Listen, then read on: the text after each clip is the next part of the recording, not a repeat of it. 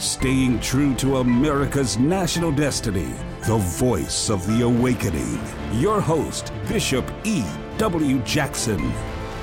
God ultimately led her to get elected to office. She was in one of those few, maybe the only one, districts that would elect a Christian to office, a Bible believing Christian. Says so then she gets there and she said, I wish I could say that it was so much nicer and so much better than anything I expected. But I remember some of the words she used. She said, But you know what I found out? She said, I found out that these Democrats are nasty and mean and hateful.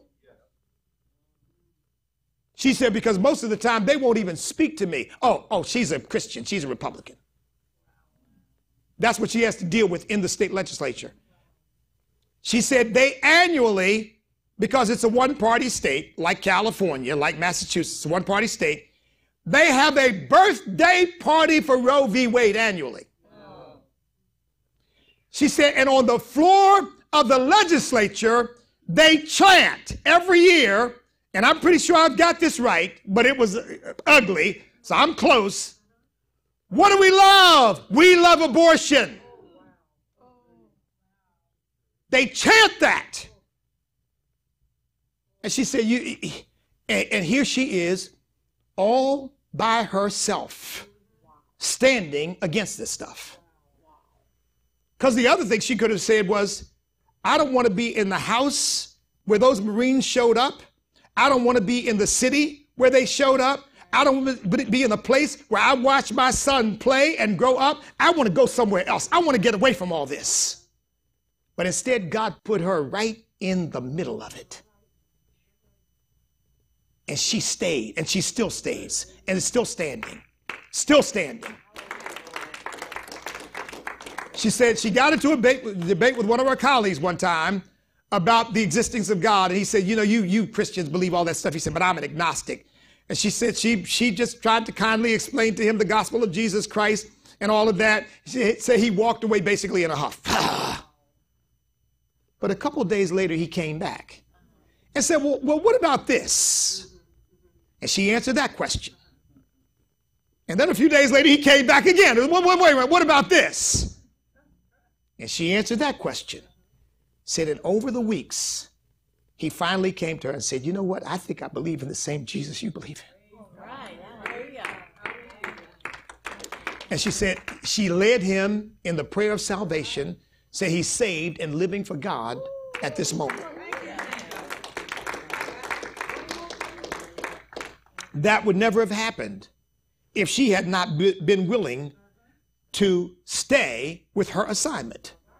Rather than allowing the, the circumstances and the emotions and the and the tragedy of her circumstances drive her somewhere else she just listened to god and god said i, I want you to as he said to, to, to, to isaac i want you to live in the land that i shall tell you. Amen? Amen. Amen. Amen. So look she got the same answer that i think god wants to give us all from time to time which is don't run away to egypt don't run away to Egypt. Now, like I've said, there's nothing wrong with moving, but move because God is moving you. Amen? Not because you want to move, not because you got issues, not because you're unhappy, not, but, but move because you really believe God is moving you. And God does use circumstances, and situations to open up our heart, amen, to let us know that He wants to do something with us. But make sure it's God. Say, now, Bishop, well, how do you do that? Here's what I always advise people to do when they're thinking about making a big decision get into emotional neutral. Now that's not easy to do, but but but but and it takes a little time to do this. But what you have to say is, Lord, I don't care how I feel, one way or the other. I'm putting all of that aside. I only want one thing out of this, and it's not to satisfy my inherent inclinations, it's to satisfy you. Whatever way you move me, that's the way I'm going to move. And until I know that with conviction, I'm not moving at all. Not doing anything. Until you make clear to me that this is what you have for me. Amen? Amen. Amen. And if you will get into emotional neutral and not allow your emotions to guide you, God can step in and show you quite clearly exactly what He has for you. Amen? Amen. And then you have to be patient, not to allow the emotions to masquerade as God, because that can happen. That can happen. It, it must be God because I feel so strongly, but your feelings are not the Spirit necessarily. Amen? Amen. Now, look, we've been talking about kind of geographic changes, but you know, there's a way to change location without changing geography. People can change their spiritual location when things go bad. See, sometimes the response of Christians to famine and hardship is to change their spiritual commitment because they think somehow it's this this adherence, this following God that's creating my problems. Now, that may sound strange, but I've seen that happen too. Where people get into a bad situation and they think, well, you know what? Maybe, maybe I've spent a little bit too much time with this. Maybe I should stop tithing because that's creating problems for me. Maybe I, I don't need to go to church as often uh, because that that you, you, know that's getting in the way of some other things I want to do. And, and maybe I don't need I should not be as serious about my commitment to God because there's some other things that are getting neglected. That's a trick of the enemy to dilute your commitment to God. Amen. See, Egypt represents not only a different geographic location than the promised land, Egypt represents sin and backsliding and rebellion. Remember when the children of Israel got out in the wilderness, every time they became disenchanted, what was the thing that they said? Let's take, we want to go back to Egypt. We want a leader who can help us go back. And when hardship comes, when trouble comes, when difficulties come, very often what accompanies that is a temptation to dilute or diminish or walk away from our commitment to Almighty God, to change our spiritual location. Amen? Because here's what people sometimes think. And here again, it's hard to believe that Christians can, can think this, but I've seen it happen. God has abandoned me. He's not hearing my prayers. Those are lies of the devil. God can never leave you nor forsake you. He's with you always, even to the end of the age. So, well, then why is this happening to me? Well, there's a devil out there who wants to hurt you. That's number one. And then the, the, the horrible question that Christians ask, well, why did God let this happen? Well, God let anything happen to you. The Bible says in, in 1 Corinthians 10 13, there is no temptation which has befallen you, but such as is common to man. Well, why, why did God let? No, He didn't let anything. Things that happen to us as Christians are simply part of human life. And yes, God protects us from a lot of stuff that we don't even see. We don't even know it's coming. But listen, you'll be a spoiled brat if God protected you from everything that could ever happen to you in life. You wouldn't have an ounce of strength. You'd be a little weakling. In the same way, that's the tension between fathers and mothers. Mothers, as soon as their children, they fall or something happens, oh, baby wants to kiss him, and if he's all right. And you know, well, but don't you have it? Yeah, yeah, he'll be okay. Because and that, that that's the balance why fathers and mothers are needed, because fathers understand, you know, you got to tough it up. you know, we used to tell our children, don't let things like that bother you so much. Don't don't our children. We, we used to go places and I don't know why. I don't know whether it's just kids in general, but our children would say, Daddy, somebody's looking at me. I said, Well, don't look back.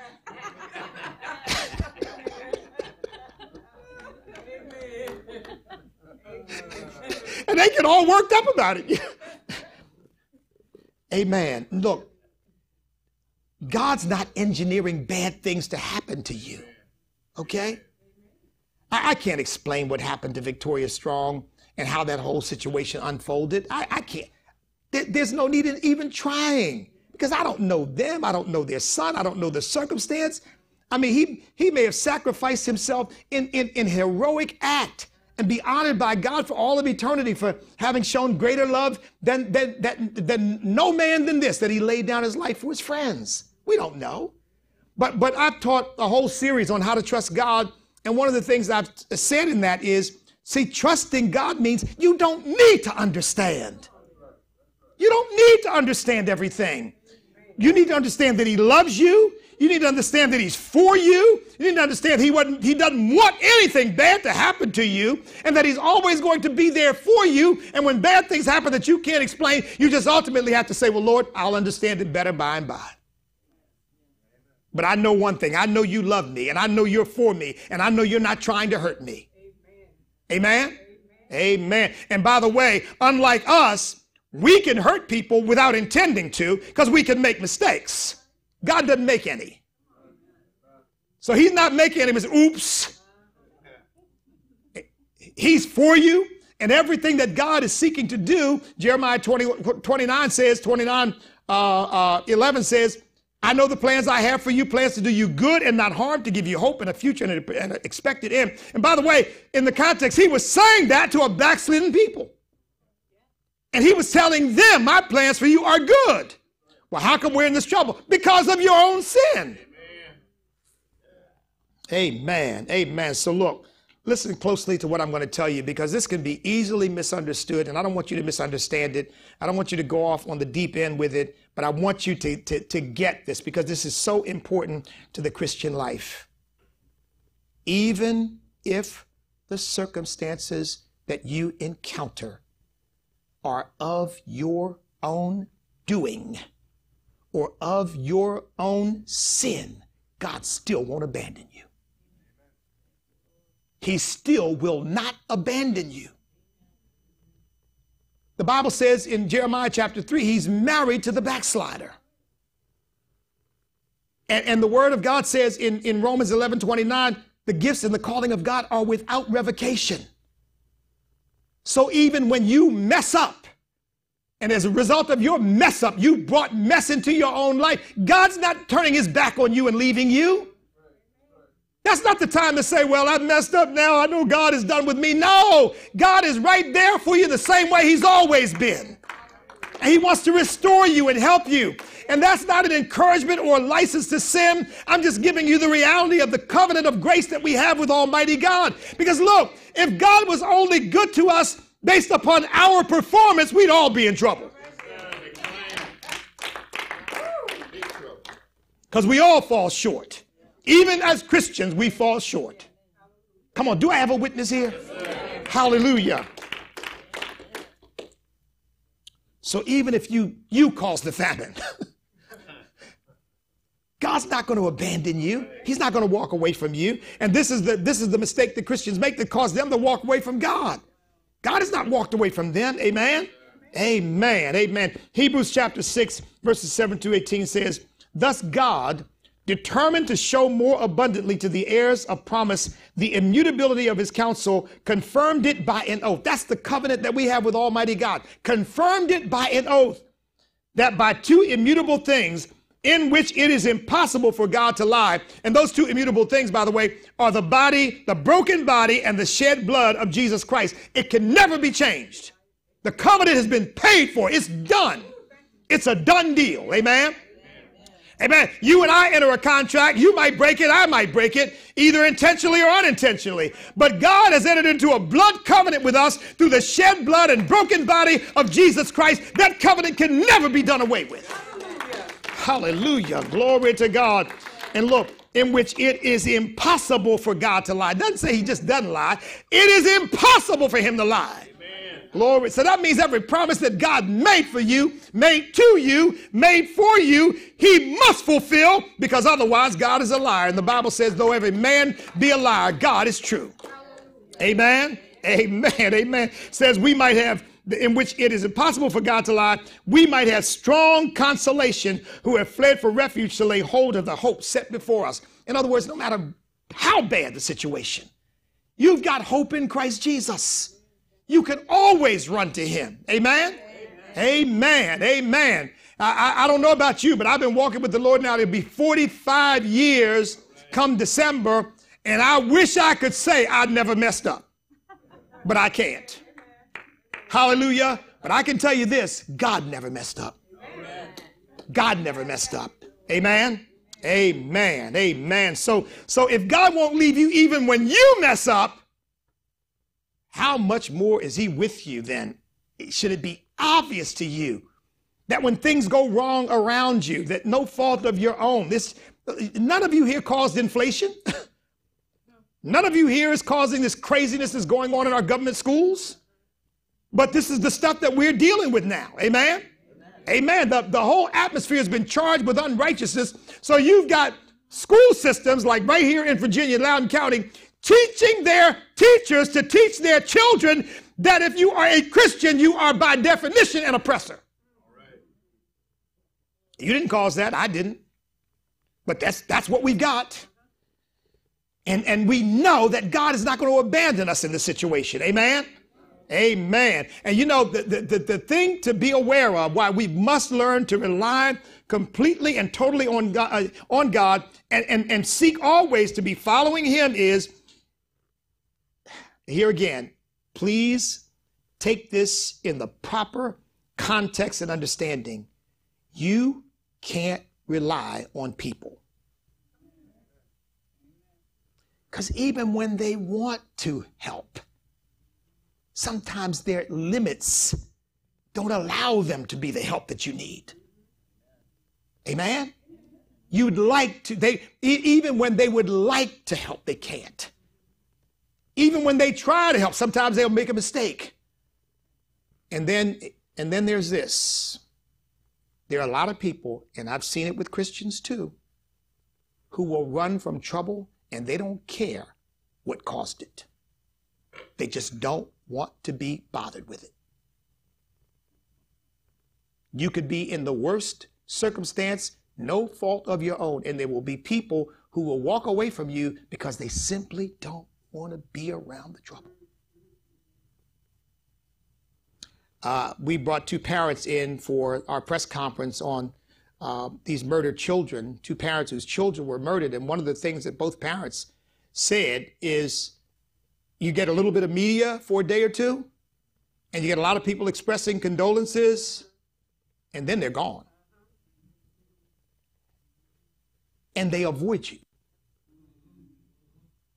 You didn't do anything wrong, but they avoid you because they don't really want to be bothered with the trouble. So you, you, you better learn to rely completely on God. Now, look, don't get me wrong. There will be people who you least expect to respond who will come through. And people who you expect to respond who won't be anywhere to be found. But you can't predict that. And I say crisis doesn't shape character, it reveals character. Because in the crucible, like sometimes in combat, you'll find out who's who and what's what. So sometimes in the crisis, in the crucible, you'll find out who will stand with you and who will not.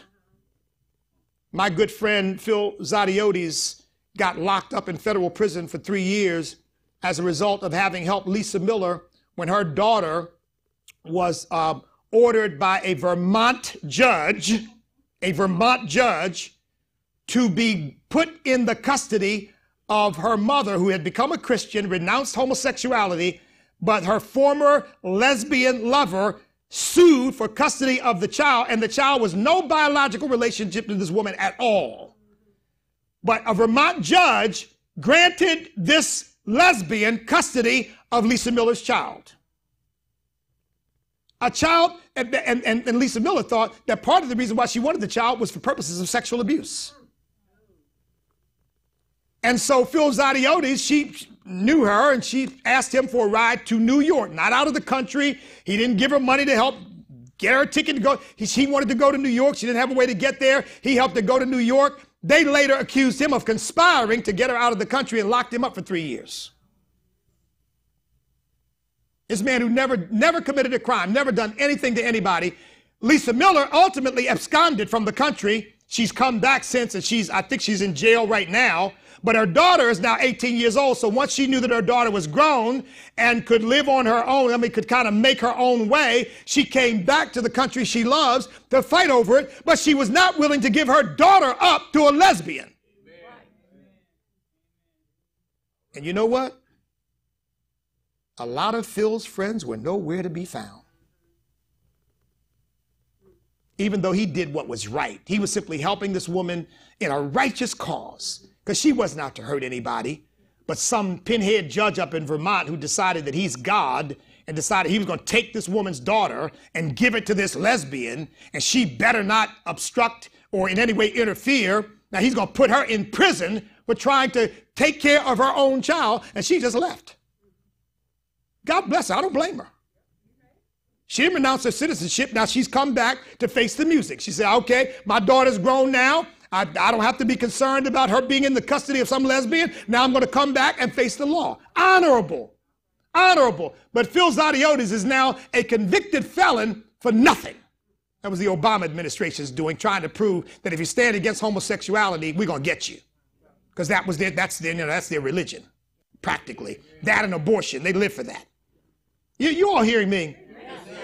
We, we got to learn to rely on God. And, and look, Phil is a godly man. Um, and I supported him and did what I could, was hoping the president would, would pardon him, but apparently it never quite got to him. I believe that the president had known the facts. He would have pardoned Phil Zodhiates, but he didn't get pardoned. And maybe some president will ultimately do that and restore him so that he doesn't have a record as a convicted felon. But remember, when you decide that, that, that, that you're going to move with God, just understand that's between you and him.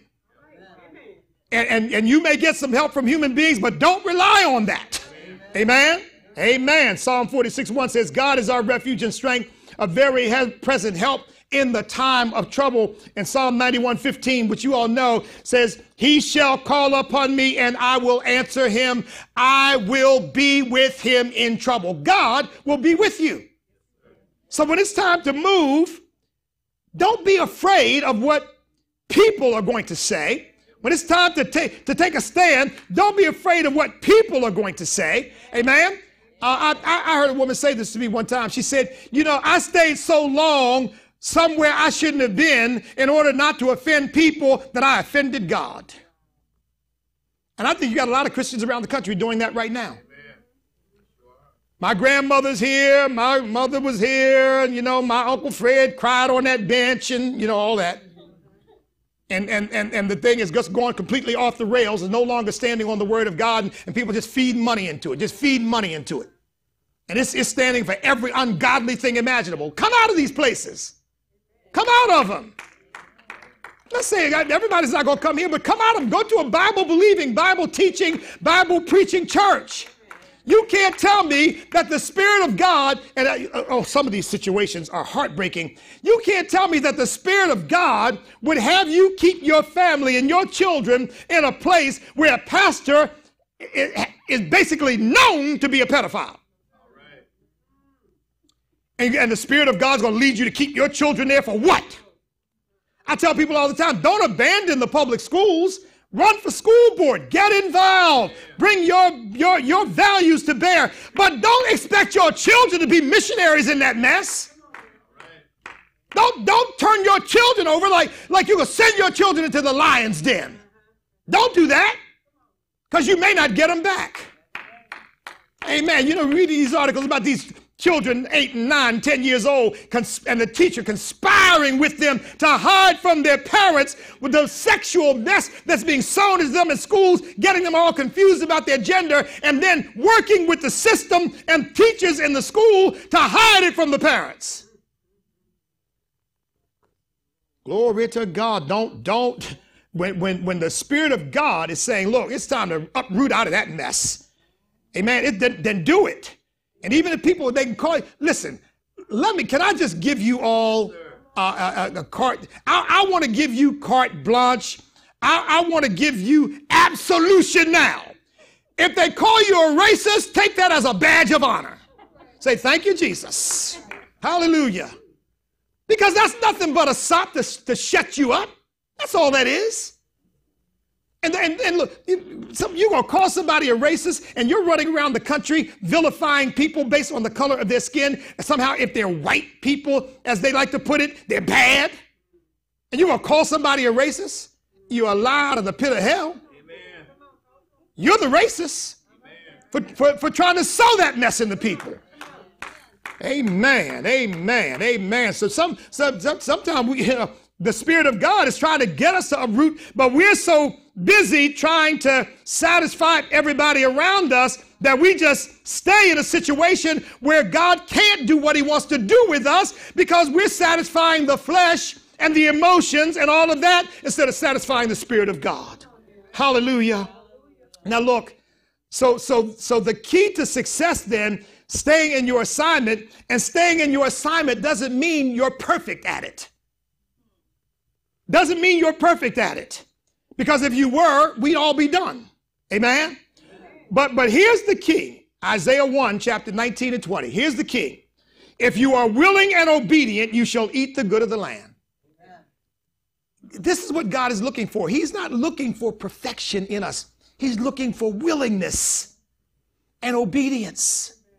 Willingness and obedience. Look, not merely obedience, because see, a lot of people obey with a grudge. I'll do it. Just don't do it, please. God wants willing obedience. Amen. I'm not going to read it because I'm, I'm, I'm almost out of time. But Exodus 36, you can go look at it for yourself. The people, as they were building the temple, says that the people began to bring offerings every single morning to the temple. And not because they were commanded to do that, because they were free will offerings. And this is the first time, and I think the only time you read this in scripture, that Moses, the artisan came to Moses and said, Stop him! Stop him! It's too much! Stop him! And Moses gave an order, don't bring, don't bring anything else. Because I really believe what was happening was that as they freely gave to God, God just began to bless, and every time they went back to their tent, they was, there was more. Oh, let's give some more to the temple. And every time they went back, there was more. Let's give some more. And after a while, they, the artists just looked up and said, Oh, whoa, whoa, whoa, whoa, whoa, whoa, everybody, stop. I'd love to be in that position. Would you like me to come in? We got so much money, please, don't, don't give anything today. Praise God. Hallelujah. So, so God was miraculously multiplying, not because we know the children of Israel weren't perfect. But in this case where they were willing and obedient, look at what God did with them. Amen? Amen. So it's not perfection that God is looking for. He's going to perfect us, but He's looking for our willingness and He's looking for our obedience. In fact, let me show you something as we close out that you may have never seen before. It's in John chapter 6. We all know the story of the, of the feeding of the, the 5,000 and the 4,000 um, look at John chapter 6. I'm going to show you something here that's very, very interesting. Beginning at chapter, beginning at verse 1 of John chapter 6, it says, after these things, um, the Gospel of John, chapter 6, says, After these things, Jesus went over the Sea of Galilee, which is the Sea of Tiberias. Then a great multitude followed him because they saw his signs which he performed on those who were diseased. Now listen to this very closely.